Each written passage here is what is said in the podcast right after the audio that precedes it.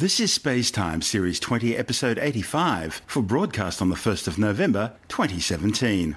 Coming up on Space Time, the first confirmed interstellar visitor to our solar system, asteroid Itokawa's violent past, and the missing link in science's understanding of planetary formation.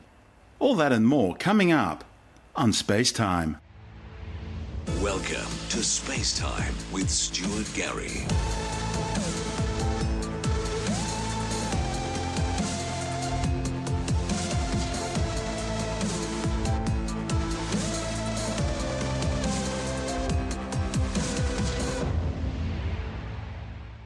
Astronomers have confirmed their first interstellar visitor to our solar system.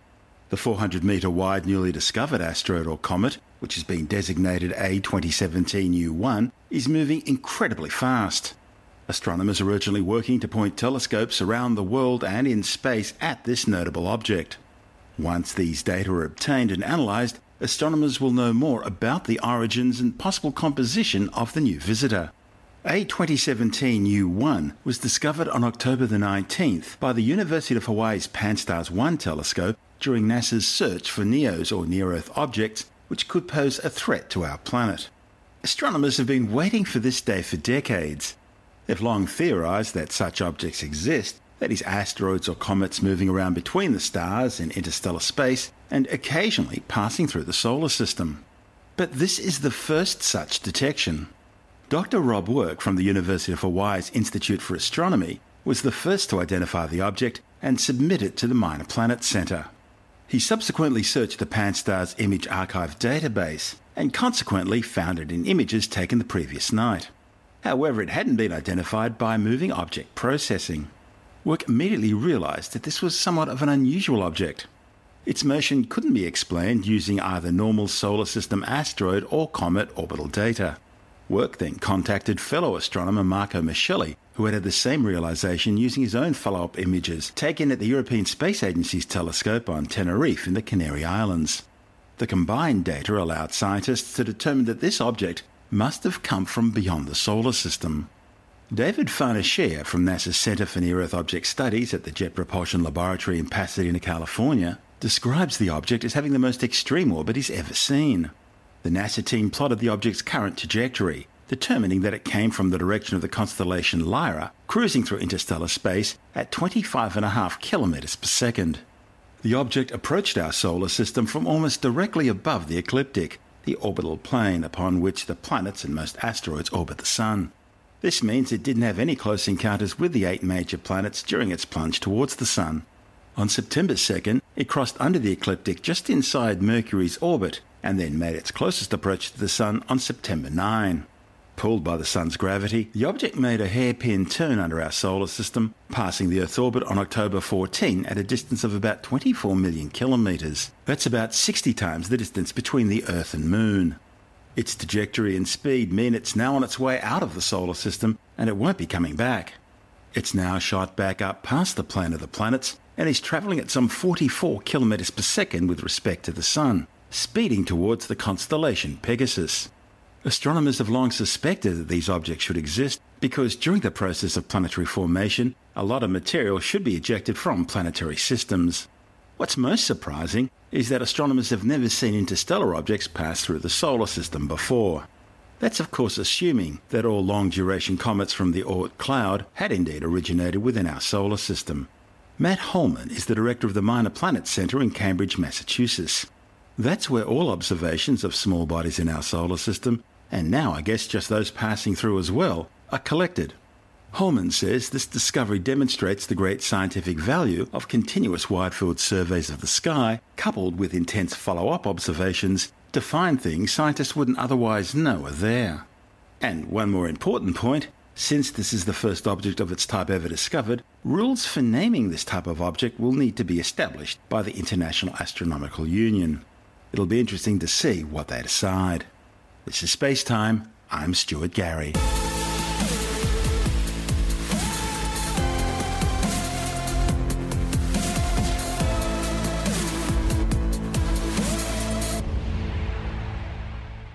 Samples brought back to Earth from the asteroid Itokawa indicate the 500 metre wide space rock has had a violent history. The samples were collected by Japan's Hayabusa spacecraft in 2005. The findings are based on two tiny grains of asteroidal samples studied by scientists from Perth's Curtin University. Hayabusa was launched on May 9, 2003, rendezvousing with the asteroid Itokawa in mid September 2005. The mission studied the asteroid's shape, its rotation, its topography, colour, composition, density, and its evolution. In November 2005, Hayabusa touched down on the asteroid's surface, collecting tiny samples of asteroidal material which were then returned to Earth. The sample collection method didn't go quite as well as expected. Still, some 1,500 asteroid dust particles, most smaller than the diameter of a human hair, were successfully collected. The sample return capsule returned to Earth on July 13, 2010, parachuting down into the Woomera rocket range in outback South Australia. The study's lead author, Curtin University Associate Professor Fred Jourdan, says the close-up images of Itokawa taken by Hayabusa shows that the peanut-shaped asteroid resembles a rubble pile of boulders and dust more than solid rock. It's thought Itokawa was part of a much larger asteroid that was destroyed by a collision with another asteroid. The chipped off remnants then recombined into a gravitationally bound rubble pile. Jourdan and colleagues used argon argon dating to investigate when impact events happened on Itokawa, offering a glimpse into the asteroid's impact history. The extremely small size of the grain samples provided scientists with significant challenges. The authors used Curtin University's noble gas mass spectrometer, which was specially customized for extraterrestrial samples. This allowed them to measure and analyze tiny amounts of gas from the two available fragments of Itokawa. They found one particle appeared to be about 4.6 billion years old, the same age as most chondrite asteroid samples, as well as the solar system itself. The other particle was more interesting. It was impact shocked, indicating a major collision about 2.4 billion years ago, which had chipped Itokawa off a larger parent body. According to these results in a series of models, Jourdan and colleagues believe asteroids don't always break up due to a single cataclysmic impact. Instead, they can internally fragment and fracture due to medium sized collisions that are constantly battering large asteroids until eventually they finally shatter from impact. The results tell researchers that Itokawa was already broken and had reassembled into a rubble pile about 2.4 billion years ago, a finding that shows that rubble pile asteroids can survive much longer in this state than previously thought. Jourdan says that will be due to their cushion like nature, caused by the abundance of dust between the boulders which make up the asteroid. He says the research has resulted in some fascinating conclusions. Back in 2013, if I remember correctly, we put a proposal and we were granted two particles. Now that was great because the technique that we're going to use on them, when we put the proposal, we said we're going to destroy those particles. So the people over there were like, okay, yeah, well, let, us have a try. What we're doing is we're dating the particles. We give them an age. Uh, that's what we were interested in. So why we care about their age? Because people have figured out that Itokawa is not a primary asteroid. It's a rubble pile. So it comes from the destruction of a previously much bigger asteroid. So people think more than 20 kilometers or something like that. So we want to know when what uh, this, this mega impact that caused the destruction happened. So we get those two particles and we put them in a machine called uh, SEM, so secondary backscatter electron. And the amazing we got out of them was really interesting because they showed that the particle, at least one of them, was completely deformed, so has been shocked by an asteroid, if you want. But the other one was completely unshocked. So each time you analyze a particle, it gives a different story, and that's very important. So you just can't mix particles together. You get to study each of them independently. So analytically speaking, it's very challenging for the machine we have because those particles are smaller than the width of a human hair. They are about like 100 micron, and I think the smaller we get was uh, 60 micron. That is really, really challenging. So we had uh, in 2012 a new instrument, a noble gas machine that could measure the argon-argon age of samples, but much better than before. So we said, let's give it a crack. Uh, let's see if those particles we can measure their age. And in fact, it worked. So we got two different information. The particle that was not shocked was about the same age as the you know normal chondrite, 4.5 billion or something like that. So it tells us nothing happened to it. The other one, the one that I was shocked, that was interesting because we got an age of 2.3 billion years, much younger and uh, nothing associated with the primary primary state of the asteroid. So what do we think is recorded, it's an impact. Now you're going to tell me, oh, okay, that's the impact that breaks apart the asteroid. No, we don't know that. We can't be sure. But what we know is that the particle must have been at the surface to record this impact. So if you want, Itokawa was already formed at this age because it must be close to the surface. We did a series of modeling based on diffusion of argon in a grain and uh, based on porosity, and it really tells us, look, Itokawa at this age was already formed. So what we obtain is an age uh, for a minimum age for the formation of Itokawa. So 2.3 or older that's what we got out of it. And how do you carry out such an argon-argon test? What, what are the processes involved? Now, a lot of people, the way they carry the analysis is the particle is embedded in epoxy.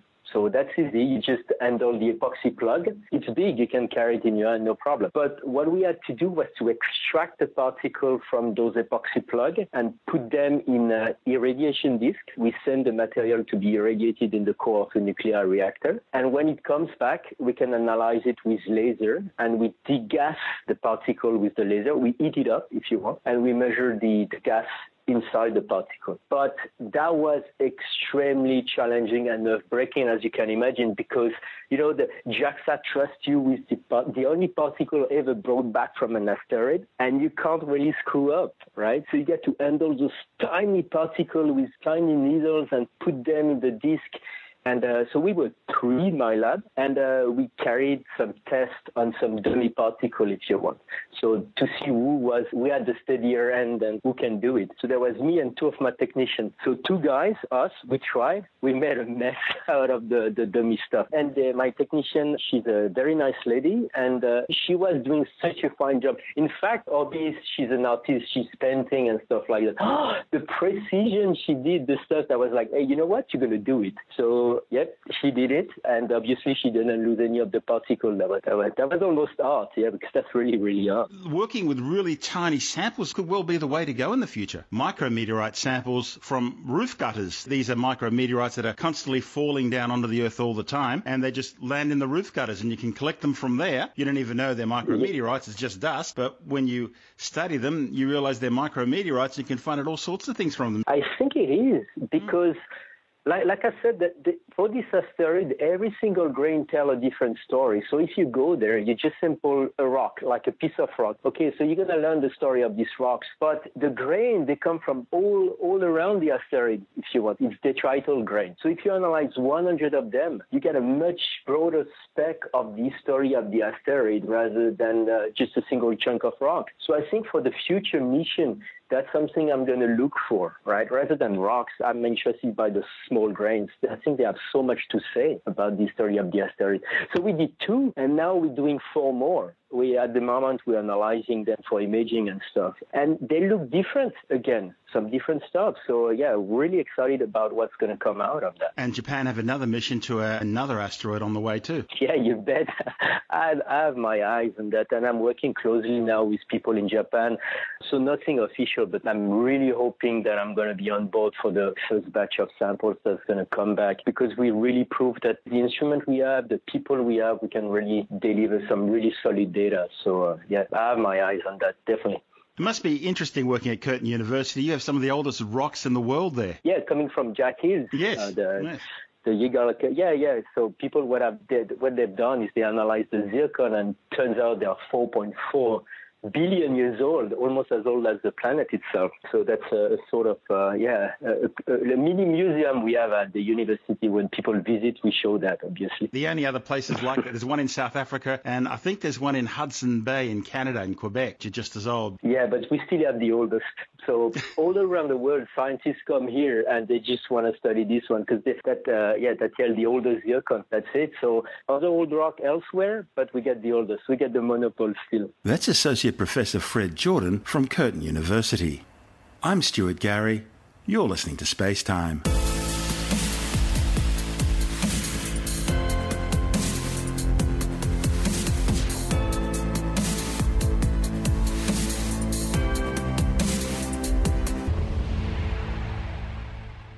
Scientists have confirmed that planets are created by small particles coming together over time to form progressively larger and larger bodies.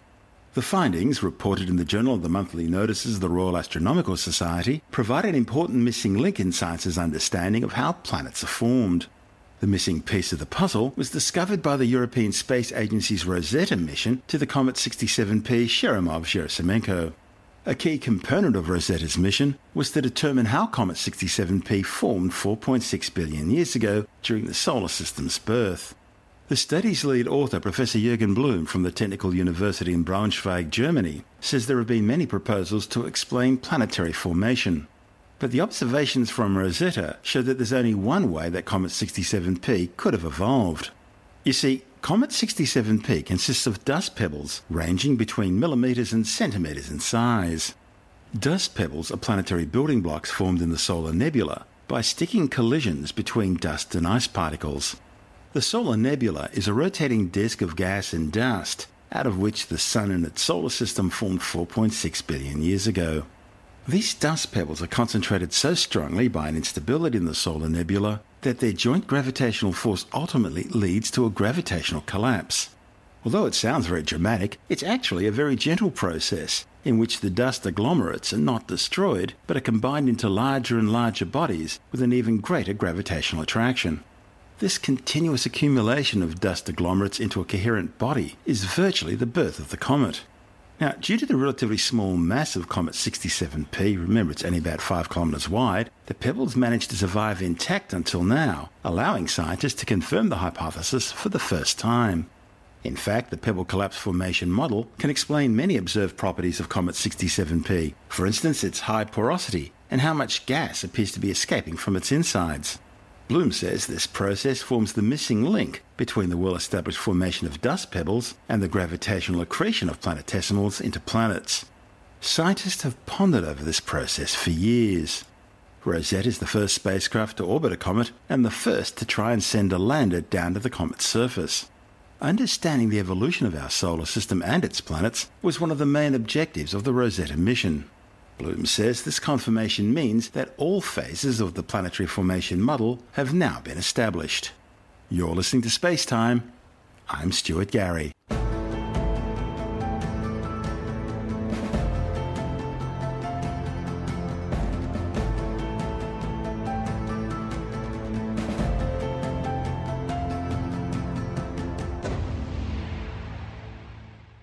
Existing models on dark matter claim that the superdense cores of the largest galaxy clusters contain massive galaxies with so much dark matter that they can never move. The problem is, new observations have shown that this density is much smaller than predicted, and that galaxies at the centers of these clusters do move, well, at least they wobble. Galaxy clusters are the largest known structures in the universe. Each cluster can contain thousands of galaxies and hot gas. But more importantly, they contain this mysterious substance called dark matter, which accounts for some 27% of all the matter and energy in the universe. Everything we see in the universe, the stuff made up of atoms, from galaxies and stars through to planets and cars and trees and houses and people, combined we call all this stuff baryonic matter. But it makes up only 20% of all the material in the universe. The other 80% is dark matter. We can't see it, but we know it's there because we can see its gravitational effect on normal matter. And as far as we know, gravity is the only way dark matter interacts with normal matter. So understanding dark matter is really important to understanding the universe. As well as containing huge amounts of dark matter, every galaxy cluster contains a central galaxy that is brighter and more massive than all the other galaxies in the cluster. This one central galaxy is simply referred to by astronomers as the Brightest Cluster Galaxy, or BCG. Recent evidence from simulations of exotic non standard dark matter shows that these brightest cluster galaxies actually continue to wobble long after the overall galaxy cluster is relaxed. This is the residual wobbling caused by the massive merging of galaxy clusters.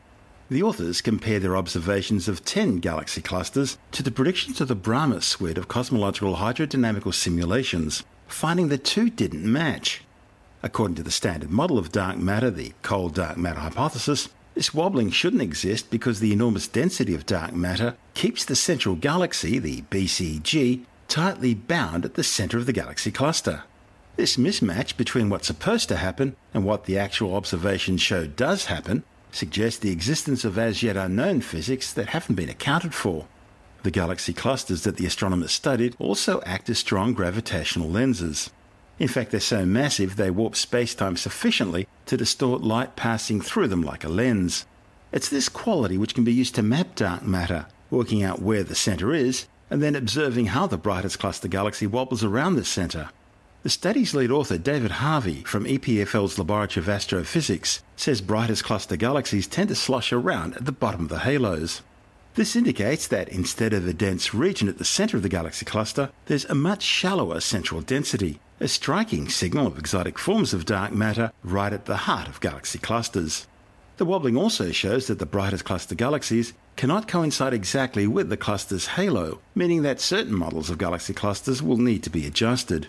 The authors are now planning to extend their search through the far larger survey of galaxy clusters offered by the Euclid Project.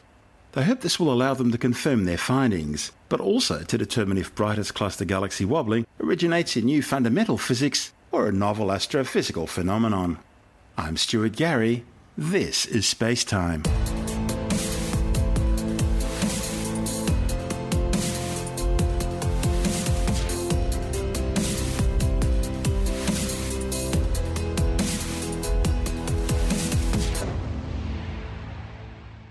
Scientists have discovered the last major eruption of the Yellowstone supervolcano was a double header event with two massive explosions spaced just 170 years apart.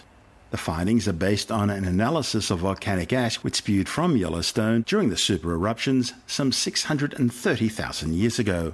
It was these eruptions which formed the vast Yellowstone caldera seen today. The two layers of volcanic ash bearing the unique chemical fingerprint of Yellowstone's most recent supereruption were found in seafloor sediments in the Santa Barbara Basin off the coast of Southern California. These layers of ash or tephra are sandwiched among sediments that contain a remarkably detailed record of ocean and climate change.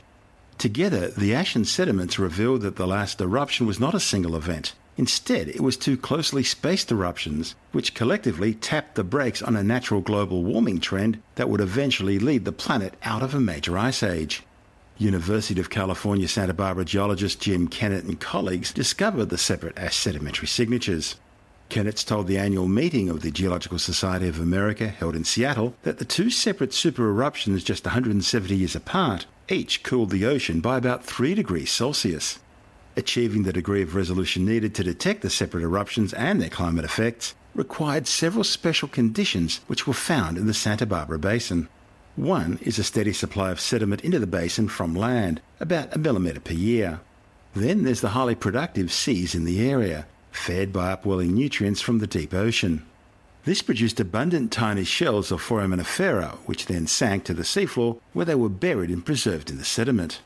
These shells contain temperature dependent oxygen isotopes, which reveal the sea surface temperatures in which they lived. Finally, oxygen levels on the seafloor of the basin are sufficiently low so as to discourage burrowing marine animals, which would have mixed the sediments and degraded details of the climate record. It was this combination of events which allowed Kennett and colleagues to resolve the climate with decadal resolution.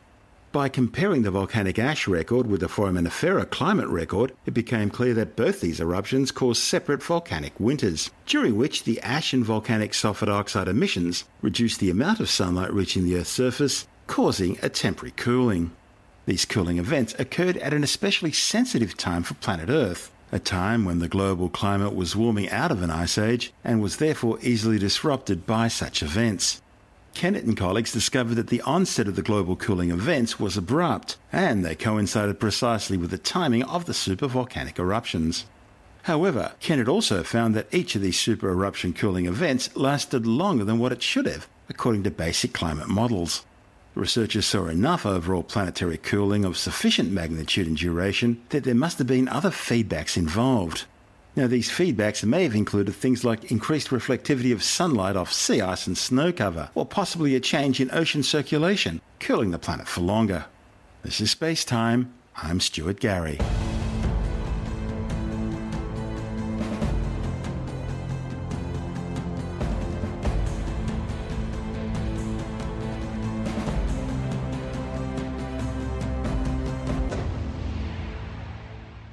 And time now to take a brief look at some of the other stories making news in science this week with the Science Report. New findings indicate European drought trends are lining up with climate change projections. The study, published in Scientific Reports, shows that two major drought indices are deviating from one another across Europe in a manner consistent with climate change simulations. The findings are another indication of the worsening impact of human induced climate change caused by man's use of fossil fuels. Scientists say the only question now is exactly how much worse the impacts of climate change are going to get. The spatial patterns observed in the study match climate change projections for Europe that suggest decreases in drought frequency in the north and increased drought in the south. As temperatures increase across Europe, evapotranspiration, meaning what's leaving the ground and going back into the atmosphere, increases. Once you include evapotranspiration, the border from where it's getting wetter to where it's getting drier is pushing further and further north. And that means it's not just the Mediterranean that's getting drier. It's now pushing up into Germany and England. Many drought monitoring agencies use the indices to determine what constitutes drought, and insurance pilot programs are now beginning to consider using them to determine whether or not farmers are entitled to compensation if a drought affects their region. Paleontologists have discovered evidence of a huge carnivorous dinosaur that roamed southern Africa some 200 million years ago. What the scientists found was several three toed footprints measuring some 57 centimetres long and some 50 centimetres wide. Now, this means that the dinosaur which made them would have had an estimated body length of around 9 metres, that's 30 feet in old money, and it would have been around 3 metres high at the hip. Put that in perspective, that's about four times the size of an African lion, which is the largest carnivore in southern Africa today. The footprints belong to a new species named Kayentapus ambrokholohali, which belonged to a megatheropod group of giant two-legged carnivorous dinosaurs. The findings, reported in the journal PLOS One, also reveal that these footprints make up the largest theropod tracks in Africa. The tracks were found in Lesotho on an ancient land surface covered in 200 million year old current ripple marks and desiccation cracks, which are signs of a prehistoric watering hole or riverbank. What makes this discovery even more important is that these footprints all date back to the early Jurassic epoch, when it was thought the size of most theropod dinosaurs was considerably smaller.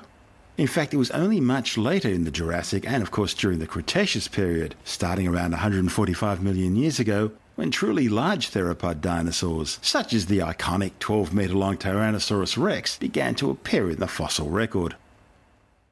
A major international study has pinpointed over 100 genetic risk factors that explain why some people suffer from asthma, hay fever, and eczema. The findings, reported in the journal Nature Genetics, represents the first study specifically designed to find genetic risk factors that are shared among the three most common allergic conditions. To reach their findings, researchers analysed the genomes of 360,838 people. From this, they were able to pinpoint 136 separate positions in the human genome that are risk factors for developing asthma, hay fever, and eczema. A new study warns that women who are underweight from any point in their teens onwards are some 30% more likely to experience early menopause compared to lean or normal weight women. The findings, reported in the journal Nature Reproduction, are based on a study of nearly 80,000 women. Early menopause is defined as naturally occurring menopause before the age of 45. It's been linked to a higher chance of other health conditions. The authors found that the number of women experiencing early menopause increased significantly as body mass index dropped below normal weight. Scientists have developed a small flexible patch capable of collecting and analysing sweat straight from the skin. The patch, developed by scientists at Northwestern University, can measure the levels of chemical in the body, including chloride, glucose, and lactate. The soft skin like device is comfortable to wear and doesn't cause irritation or lose adhesion. As soon as you start to sweat, the fluid moves into tiny channels and compartments in the patch where it interacts with different chemicals to change colour depending on what's in the sweat. Then the patch connects to your smartphone and an app tells you what the colours mean. Apart from the fitness industry, the patch could also be useful for screening diseases like cystic fibrosis. Researchers are hoping to release the device, initially for sports, within the next year or two. And finally, for now, a new study has confirmed that fish really do have feelings. The findings, published in the journal Scientific Reports, shows that fish have emotional states triggered by the way they perceive environmental stimuli. An emotional state is more than just a feeling. It's characterized by behavioral, psychologic, neurologic, and genetic changes. Therefore, it's possible to run tests to infer if a response to a certain stimulus is associated with an emotional state. The tests were conducted with sea bream after the fish were first trained under favourable or adverse conditions which could trigger an emotional state. Contrary to what would be expected from a non emotional response, researchers observed that the fish responded differently to the same stimulus depending on the way in which they are assessing the stimulus. The emotional reactions were monitored through the evaluation of interaction or escape behaviours among fish, measuring the levels of cortisol, stress hormone, and assessing the brain areas that were activated and that are known to be associated with positive or negative emotional states. The study reveals that the ability to assess emotional stimuli may have a simpler neurological basis than what's expected to be conserved throughout animal evolution. It's the first time fish have been shown to have emotional responses to stimuli, meaning that this cognitive capacity may have evolved around 375 million years ago, far earlier than previously thought. You're listening to Space Time. I'm Stuart Gary, and that's the show for now. You can subscribe and download Space Time as a free twice weekly podcast through Apple Podcast iTunes, Stitcher, Bitesz.com, Pocket Casts, SoundCloud, YouTube, Audio Boom, from spacetimewithstuartgary.com or from your favorite podcast download provider. Spacetime's also broadcast coast to coast across the United States on Science 360 Radio by the National Science Foundation in Washington, D.C. Around the world on TuneIn Radio. If you want more space time, check out our blog where you'll find all the stuff we couldn't fit in the show, as well as loads of images, news stories, videos, and things on the web I find interesting or amusing. Just go to spacetimewithstuartgary.tumblr.com. That's all one word and in lowercase, and that's Tumblr without the E. You can also follow us on Twitter through at Stuart Gary. At Spacetime with Stuart Gary on Instagram and on Facebook, just go to www.facebook.com slash spacetime with Stuart Gary. Spacetime is brought to you in collaboration with Australian Sky and Telescope magazine, your window on the universe. You've been listening to Spacetime with Stuart Gary. This has been another quality podcast production from Bitesz.com.